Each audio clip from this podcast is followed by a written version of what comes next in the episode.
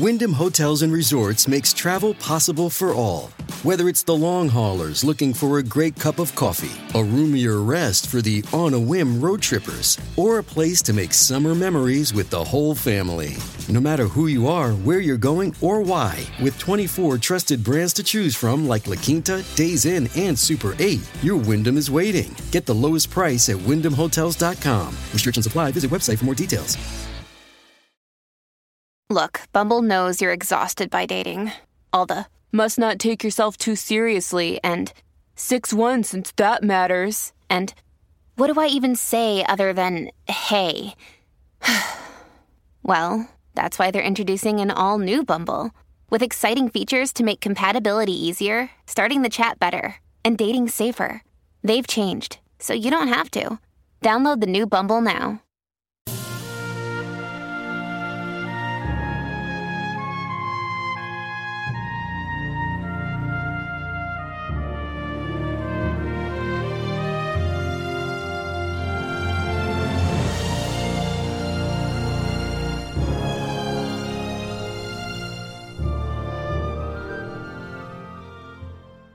Welcome back, everyone, to 1001 Stories for the Road and the Beasts of Tarzan, Chapter 7 and 8. And now Chapter 7, Betrayed. The two savages, Kaviri and Mugambi, squatting before the entrance to Kaviri's hut, looked at one another, Kaviri with ill-concealed alarm. "What is it?" he whispered. "It is Bwana Tarzan and his people," replied Mugambi. "But what they are doing I know not, unless it be that they are devouring your people who ran away." Kaviri shuddered and rolled his eyes fearfully toward the jungle. In all his long life in the savage forest he had never heard such an awful, fearsome din. Closer and closer came the sounds, and now with them were mingled the terrified shrieks of women and children and of men. For 20 long minutes the blood-curdling cries continued, until they seemed but a stone's throw from the palisade. Kaviri rose to flee, but Mugambi seized and held him, for such had been the command of Tarzan. A moment later a horde of terrified natives burst from the jungle, racing toward the shelter of their huts. Like frightened sheep they ran, and behind them, driving them as sheep might be driven, came Tarzan and Sheeta and the hideous apes of Akut. Presently Tarzan stood before Kaviri, the old quiet smile upon his lips. "Your people have returned, my brother," he said, "and now you may select those who are to accompany me and paddle my canoe." Tremblingly, Kaviri tottered to his feet, calling to his people to come from their huts, but none responded to his summons. "Tell them," suggested Tarzan, "that if they do not come, I shall send my people in after them." Kaviri did as he was bid, and in an instant the entire population of the village came forth, their wide and frightened eyes rolling from one to another of the savage creatures that wandered about the village street. Quickly, Kaviri designated a dozen warriors to accompany Tarzan. The poor fellows went almost white with terror at the prospect of close contact with the panther and the apes in the narrow confines of the canoes. But when Kaviri explained to them that there was no escape, that Bwana Tarzan would pursue them with his grim horde should they attempt to run away from the duty, they finally went gloomily down to the river and took their places in the canoe. It was with a sigh of relief that their chieftain saw the party disappear about a headland a short distance upriver. For 3 days the strange company continued farther and farther into the heart of the savage country that lies on either side of the almost unexplored Ugambi. 3 of the 12 warriors deserted during that time, but as several of the apes had finally learned the secret of the paddles, Tarzan felt no dismay because of the loss. As a matter of fact, he could have traveled much more rapidly on shore, but he believed that he could hold his own wild crew together to better advantage by keeping them to the boat as much as possible. Twice a day they landed to hunt and feed, and at night they slept upon the bank of the mainland or on one of the numerous little islands that dotted the river. Before them the natives fled in alarm, so that they found only deserted villages in their path as they proceeded. Tarzan was anxious to get in touch with some of the savages who dwelt upon the river's banks, but so far he had been unable to do so. Finally he decided to take to the land himself, leaving his company to follow after him by boat. He explained to Mugambi the thing that he had in mind, and told Akut to follow Mugambi's directions. "I will join you again in a few days," he said. "Now I will go ahead to learn what has become of the very bad white man whom I seek." At the next halt Tarzan took to the shore, and was soon lost to the view of his people. The first few villages he came to were deserted, showing that news of the coming of his pack had traveled rapidly. but toward evening he came upon a distant cluster of thatched huts surrounded by a rude palisade, within which were a couple of hundred natives. The women were preparing the evening meal, as Tarzan of the Apes poised above them in the branches of a giant tree which overhung the palisade at one point. The ape-man was at a loss as to how he might enter into communication with these people without either frightening them or rousing their savage love of battle. He had no desire to fight now, for he was upon a much more important mission than that of battling with every chance tribe he should happen to meet. At last he hit upon a plan, and after seeing that he was concealed from the view of those below, he gave a few hoarse grunts in imitation of a panther. All eyes immediately turned upward toward the foliage above. It was growing dark, and they could not penetrate the leafy screen which shielded the ape-man from their view. The moment that he had won their attention, he raised his voice to the shriller and more hideous scream of the beast he personated, and then, scarce stirring a leaf in his descent, dropped to the ground once again outside the palisade, and, with the speed of a deer, ran quickly round to the village gate. Here he beat upon the fiber-bound saplings of which the barrier was constructed, shouting to the natives in their own tongue that he was a friend who wished food and shelter for the night. Tarzan knew well the nature of these natives. He was aware that the grunting and screaming of Sheeta in the tree above them would set their nerves on edge, and that his pounding upon their gate after dark would still further add to their terror. That they did not reply to his hail was no surprise, for natives are fearful of any voice that comes out of the night from beyond their palisades, attributing it always to some demon or other ghostly visitor, but still he continued to call. "Let me in, my friends!" he cried. "I am a white man pursuing the very bad white man who passed this way a few days ago. I follow to punish him for the sins he has committed against you and me. If you doubt my friendship, I will prove it to you by going into the tree above your village and driving Sheeta back into the jungle before he leaps among you. If you will not promise to take me in and treat me as a friend, I shall let Sheeta stay and devour you." For a moment there was silence. Then the voice of an old man came out of the quiet of the village street. "If you are indeed a white man and a friend, we will let you come in, but first you must drive Sheeta away." "Very well," replied Tarzan. "Listen, and you shall hear Sheeta fleeing before me." The ape-man returned quickly to the tree, and this time he made a great noise as he entered the branches, at the same time growling ominously after the manner of the panther, so that those below would believe that the great beast was still there. When he reached a point well above the village street, he made a great commotion, shaking the tree violently, crying aloud to the panther to flee or be killed, and punctuating his own voice with the screams and mouthings of an angry beast. Presently he raced toward the opposite side of the tree and off into the jungle, pounding loudly against the boles of trees as he went, and voicing the panther's diminishing growls as he drew further and further away from the village. A few minutes later he returned to the village gate, calling to the natives within. "I have driven Sheeta away," he said. "Now come and admit me as you promised." For a time there was a sound of excited discussion within the palisade, but at length a half-dozen warriors came and opened the gates, peering anxiously out in evident trepidation as to the nature of the creature which they should find waiting there. They were not much relieved at sight of an almost naked white man, but when Tarzan had reassured them in quiet tones, protesting his friendship for them, they opened the barrier a trifle further and admitted him. When the gates had been once more secured, the self-confidence of the savages returned, and as Tarzan walked up the village street towards the chief's hut, he was surrounded by a host of curious men, women, and children. From the chief he learned that Rokoff had passed up the river a week previous, and that he had horns growing from his forehead, and was accompanied by 1,000 devils. Later the chief said that the very bad white man had remained a month in his village.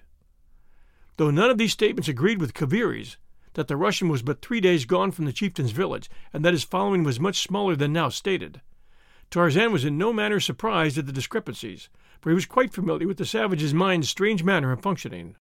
What he was most interested in knowing was that he was upon the right trail, and that it led toward the interior. In this circumstance, he knew that Rokoff could never escape him. After several hours of questioning and cross-questioning, the ape-man learned that another party had preceded the Russian by several days, 3 whites, a man, a woman, and a little man-child, with several Mosulas.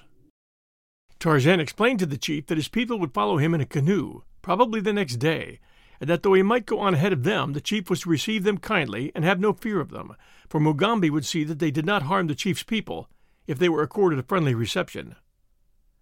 "And now," he concluded, "I shall lie down beneath this tree and sleep. I am very tired. Permit no one to disturb me." The chief offered him a hut, but Tarzan, from past experience of native dwellings, preferred the open air, and further, he had plans of his own that could be better carried out if he remained beneath the tree. He gave as his reason a desire to be close at hand should Sheeta return, and after this explanation the chief was very glad to permit him to sleep beneath the tree. Tarzan had always found that it stood him in good stead to leave with natives the impression that he was to some extent possessed of more or less miraculous powers. He might easily have entered their village without recourse to the gates, but he believed that a sudden and unaccountable disappearance when he was ready to leave them would result in a more lasting impression upon their minds, and so, as soon as the village was quiet in sleep, he rose, and leaping into the branches of the tree above him, faded silently into the black mystery of the jungle night.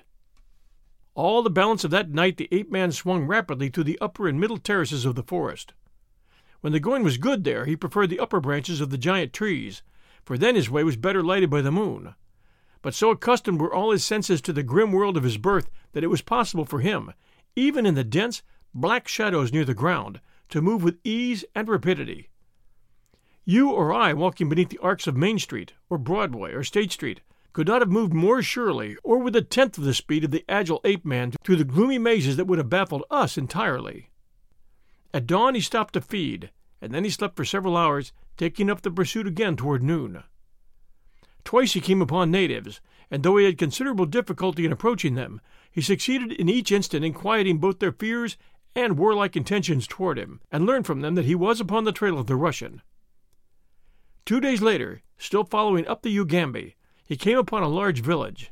The chief, a wicked-looking fellow with the sharp-filed teeth that often denote the cannibal, received him with apparent friendliness.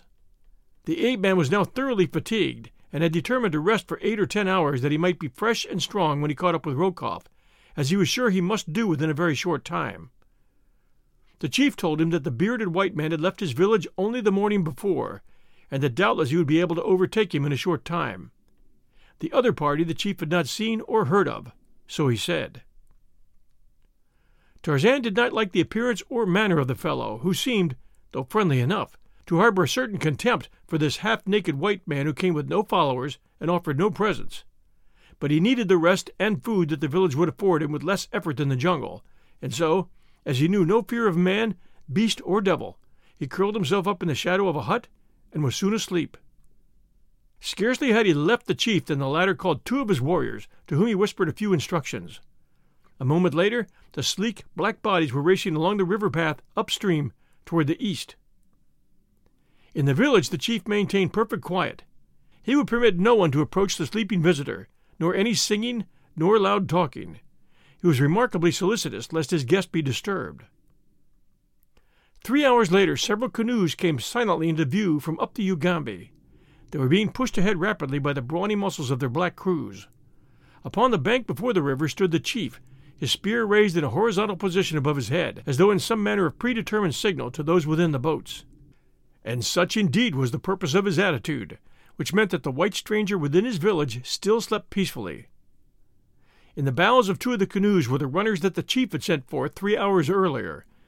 It was evident that they had been dispatched to follow and bring back this party, and that the signal from the bank was one that had been determined upon before they left the village. In a few moments the dugouts drew up to the verdure-clad bank. The native warriors filed out, and with them 6 white men. Sullen, ugly-looking customers they were, and none more so than the evil-faced, black-bearded man who commanded them. "Where's the white man your messengers report to be with you?" he asked of the chief. "This way, Bwana," replied the native. "Carefully have I kept the silence in the village that he might still be asleep when you returned. I do not know that he is one who seeks to do you harm, but he questioned me closely about your coming and your going, and his appearance is that of one you described, but whom you believe safe in the country which you call Jungle Island. Had you not told me this tale, I should not have recognized him, and then he might have gone after and slain you. If he is a friend and no enemy, then no harm has been done, Bwana, but if he proves to be an enemy, I should like very much to have a rifle and some ammunition." "You have done well," replied the white man, "and you shall have the rifle and ammunition, whether he be a friend or enemy, provided that you stand with me." "I shall stand with you, Bwana," said the chief, "and now come and look upon the stranger who sleeps within my village." So saying, he turned and led the way toward the hut, in the shadow of which the unconscious Tarzan slept peacefully. Behind the two men came the remaining whites and a score of warriors, but the raised forefingers of the chief and his companion held them all to perfect silence. As they turned the corner of the hut, cautiously and upon tiptoe, an ugly smile touched the lips of the white as his eyes fell upon the giant figure of the sleeping ape-man. The chief looked at the other inquiringly. The latter nodded his head to signify that the chief had made no mistake in his suspicions. Then he turned to those behind him and, pointing to the sleeping man, motioned for them to seize and bind him. A moment later a dozen brutes had leaped upon the surprised Tarzan, and so quickly did they work that he was securely bound before he could make half an effort to escape. Then they threw him down upon his back, and as his eyes turned toward the crowd that stood near, they fell upon the malign face of Nicholas Rokoff. A sneer curled the Russian's lips. He stepped quite close to Tarzan. "Pig!" he cried. "Have you not learned sufficient wisdom to keep away from Nicholas Rokoff?" Then he kicked the prostrate man full in the face. "That for your welcome," he said. "Tonight, before my Ethiop friends eat you, I shall tell you what has already befallen your wife and child, and what further plans I have for their futures." We'll return with Chapter 8 right after these sponsor messages. And now Chapter 8 of the Beasts of Tarzan, The Dance of Death. Through the luxuriant, tangled vegetation of the Stygian jungle night, a great lithe body made its way sinuously and in utter silence upon its soft, padded feet. Only two blazing points of yellow-green flames shone occasionally with the reflected light of the equatorial moon that now and again pierced the softly sighing roof rustling in the night wind. Occasionally the beast would stop with high-held nose, sniffing searchingly. At other times a quick, brief incursion into the branches above delayed it momentarily in its steady journey toward the east. To its sensitive nostrils came the subtle, unseen spoor of many a tender four-footed creature, bringing the slaver of hunger to the cruel, drooping jowl. But steadfastly it kept on its way, strangely ignoring the cravings of appetite that at another time would have sent the rolling, fur-clad muscles flying at some soft throat. All that night the creature pursued its lonely way, and the next day it halted only to make a single kill, which it tore to fragments and devoured with sullen, grumbling rumbles as though half-famished for lack of food. It was dusk when it approached the palisade that surrounded a large native village. Like the shadow of a swift and silent death, it circled the village, nose to ground, halting at last close to the palisade, where it almost touched the backs of several huts. Here the beast sniffed for a moment, and then, turning its head upon one side, listened with up-pricked ears. What it heard was no sound by the standards of human ears, yet to the highly attuned and delicate organs of the beast a message seemed to be borne to the savage brain. A wondrous transformation was wrought in the motionless mass of statuesque bone and muscle that had an instant before stood as though carved out of the living bronze. As if it had been poised upon steel springs, suddenly released, it rose quickly and silently to the top of the palisade, disappearing, stealthily and catlike, into the dark space between the wall and the back of an adjacent hut. In the village street beyond, women were preparing many little fires and fetching cooking pots filled with water, for the great feast was to be celebrated ere the night was many hours older. About a stout stake near the center of the circling fires, a little knot of black warriors stood conversing, their bodies smeared with white and blue and ochre in broad and grotesque bands.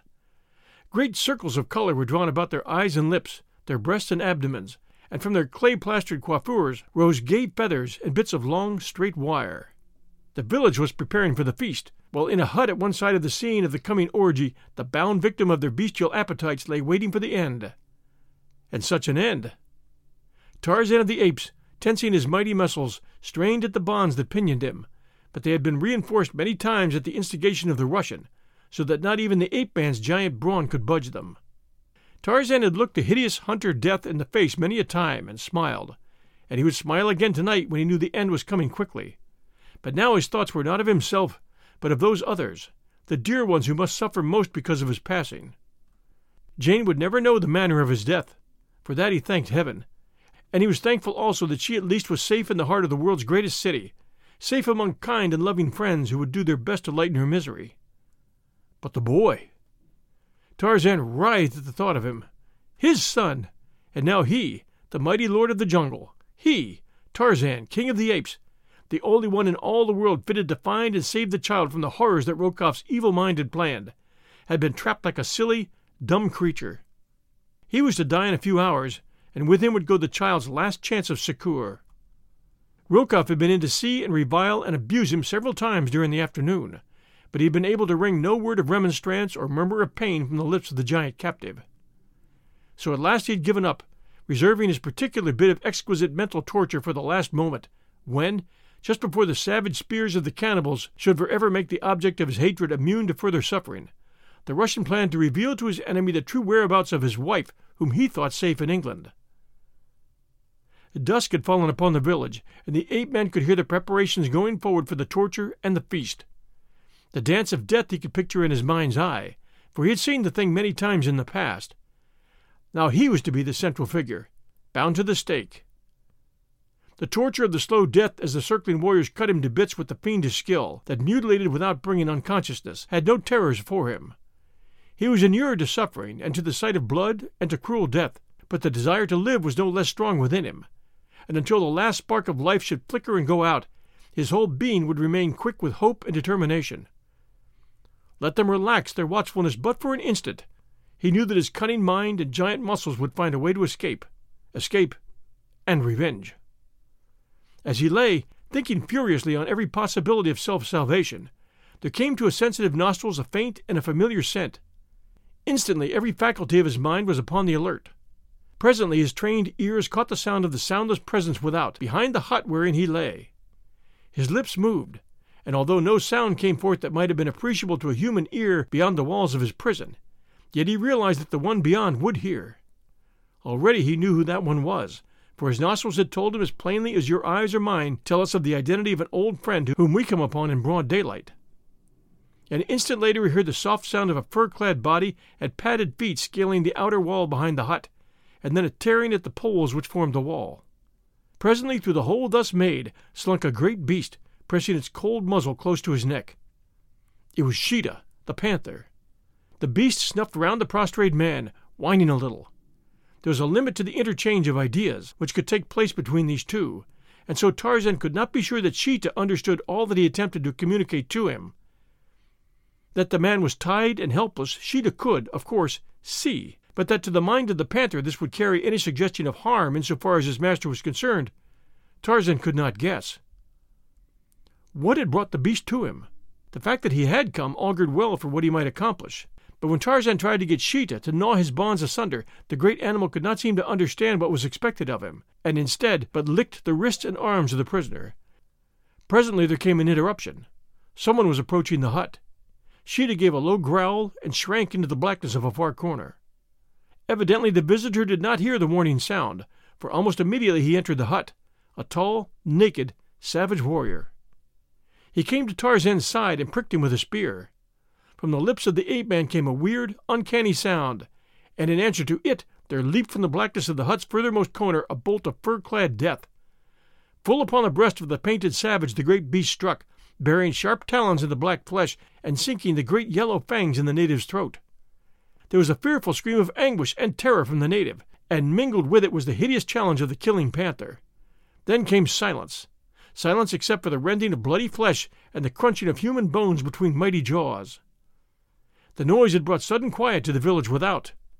Then there came the sound of voices in consultation. High-pitched, fear-filled voices, and deep, low tones of authority as the chief spoke. Tarzan and the panther heard the approaching footsteps of many men, and then, to Tarzan's surprise, the great cat rose from across the body of its kill and slunk noiselessly from the hut through the aperture through which it had entered. The man heard the soft scraping of the body as it passed over the top of the palisade, and then silence. From the opposite side of the hut he heard the savages approaching to investigate.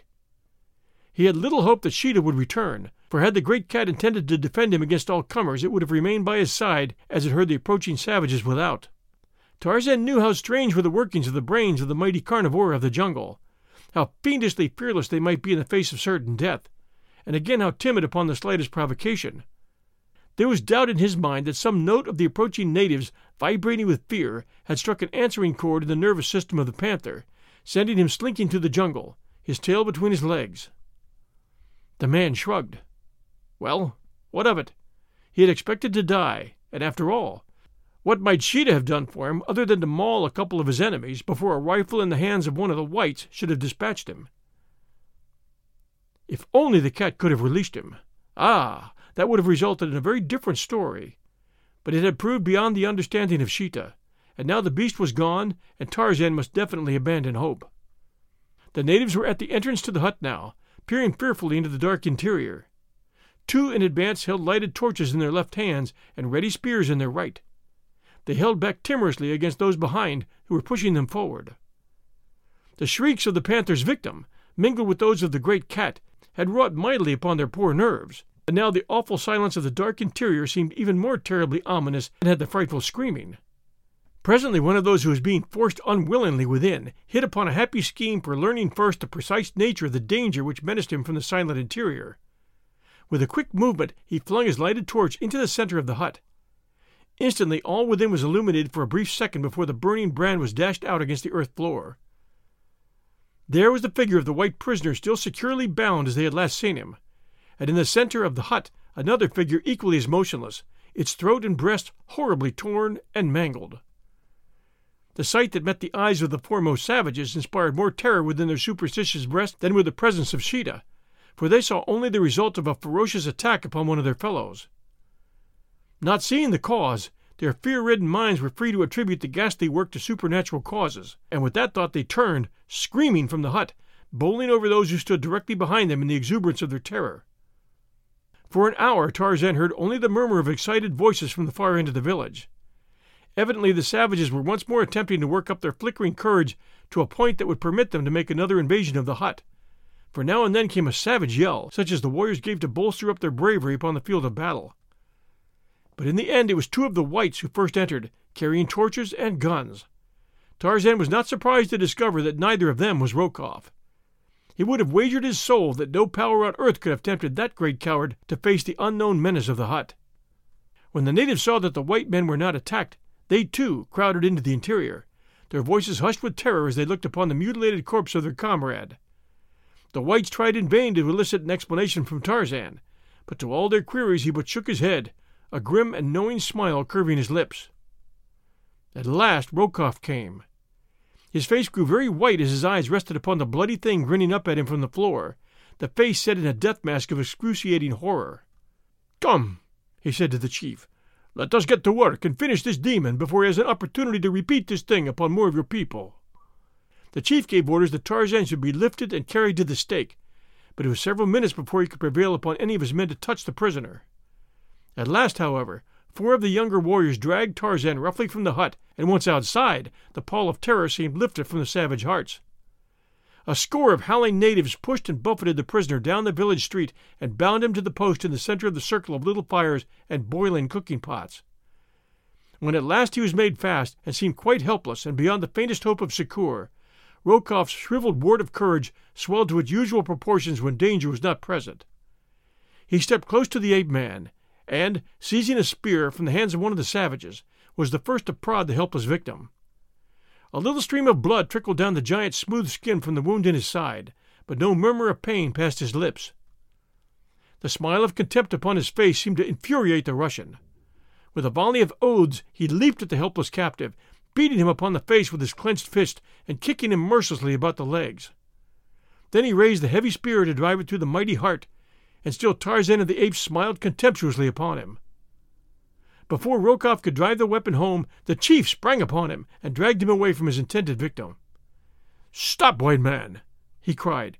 "Rob us of this prisoner and our death dance, and you yourself may have to take his place." The threat proved most effective in keeping the Russian from further assaults upon the prisoner, though he continued to stand a little apart and hurl taunts at his enemy. He told Tarzan that he himself was going to eat the ape-man's heart. He enlarged upon the horrors of the future life of Tarzan's son, and intimated that his vengeance would reach as well to Jane Clayton. "You think your wife safe in England," said Rokoff. "Poor fool! She is even now in the hands of one not even of decent birth, and far from the safety of London and the protection of her friends. I had not meant to tell you this until I could bring to you upon Jungle Island proof of her fate.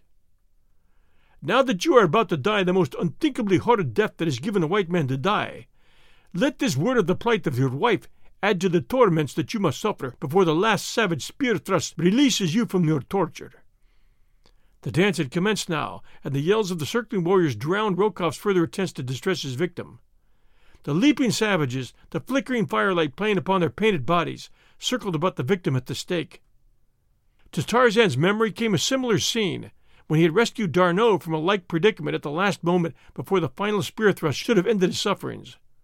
Who was there now to rescue him? In all the world there was none able to save him from the torture and the death. The thought that these human fiends would devour him when the dance was done caused him not a single qualm of horror or disgust. It did not add to his sufferings as it would have to those of an ordinary white man, for all his life Tarzan had seen the beasts of the jungle devour the flesh of their kills. Had he not himself battled for the grisly forearm of a great ape at that long-gone Dum-Dum, when he had slain the fierce Tublat and won his niche in the respect of the apes of Kerchak? The dancers were leaping more closely to him now. The spears were commencing to find his body in the first torturing pricks that prefaced the more serious thrusts. It would not be long now. The ape-man longed for the last savage lunge that would end his misery. And then, far out in the mazes of the weird jungle, rose a shrill scream. For an instant the dancers paused, and in the silence of the interval there rose from the lips of the fast-bound white man an answering shriek, more fearsome and more terrible than that of the jungle beast that had roused it. For several minutes the blacks hesitated. Then, at the urging of Rokoff and their chief, they leaped in to finish the dance and the victim. But ere ever another spear touched the brown hide, a tawny streak of green-eyed hate and ferocity bounded from the door of the hut in which Tarzan had been imprisoned, and Sheeta, the panther, stood snarling beside his master. For an instant the blacks and the whites stood transfixed with terror. Their eyes were riveted upon the bared fangs of the jungle cat. Only Tarzan and the apes saw what else there was emerging from the dark interior of the hut. For an instant the blacks and the whites stood transfixed with terror. Their eyes were riveted upon the bared fangs of the jungle cat. Only Tarzan and the apes saw what else there was emerging from the dark interior of the hut. Join us next week Sunday night for Chapters 9 and 10 of The Beasts of Tarzan. If you're enjoying our story, please do take a moment and send a review for 1001 Stories for the Road podcast. We would appreciate that very much, and it helps new listeners find us. Until next Sunday night at 8 p.m. Eastern Time, everyone, stay safe, and we'll be back soon.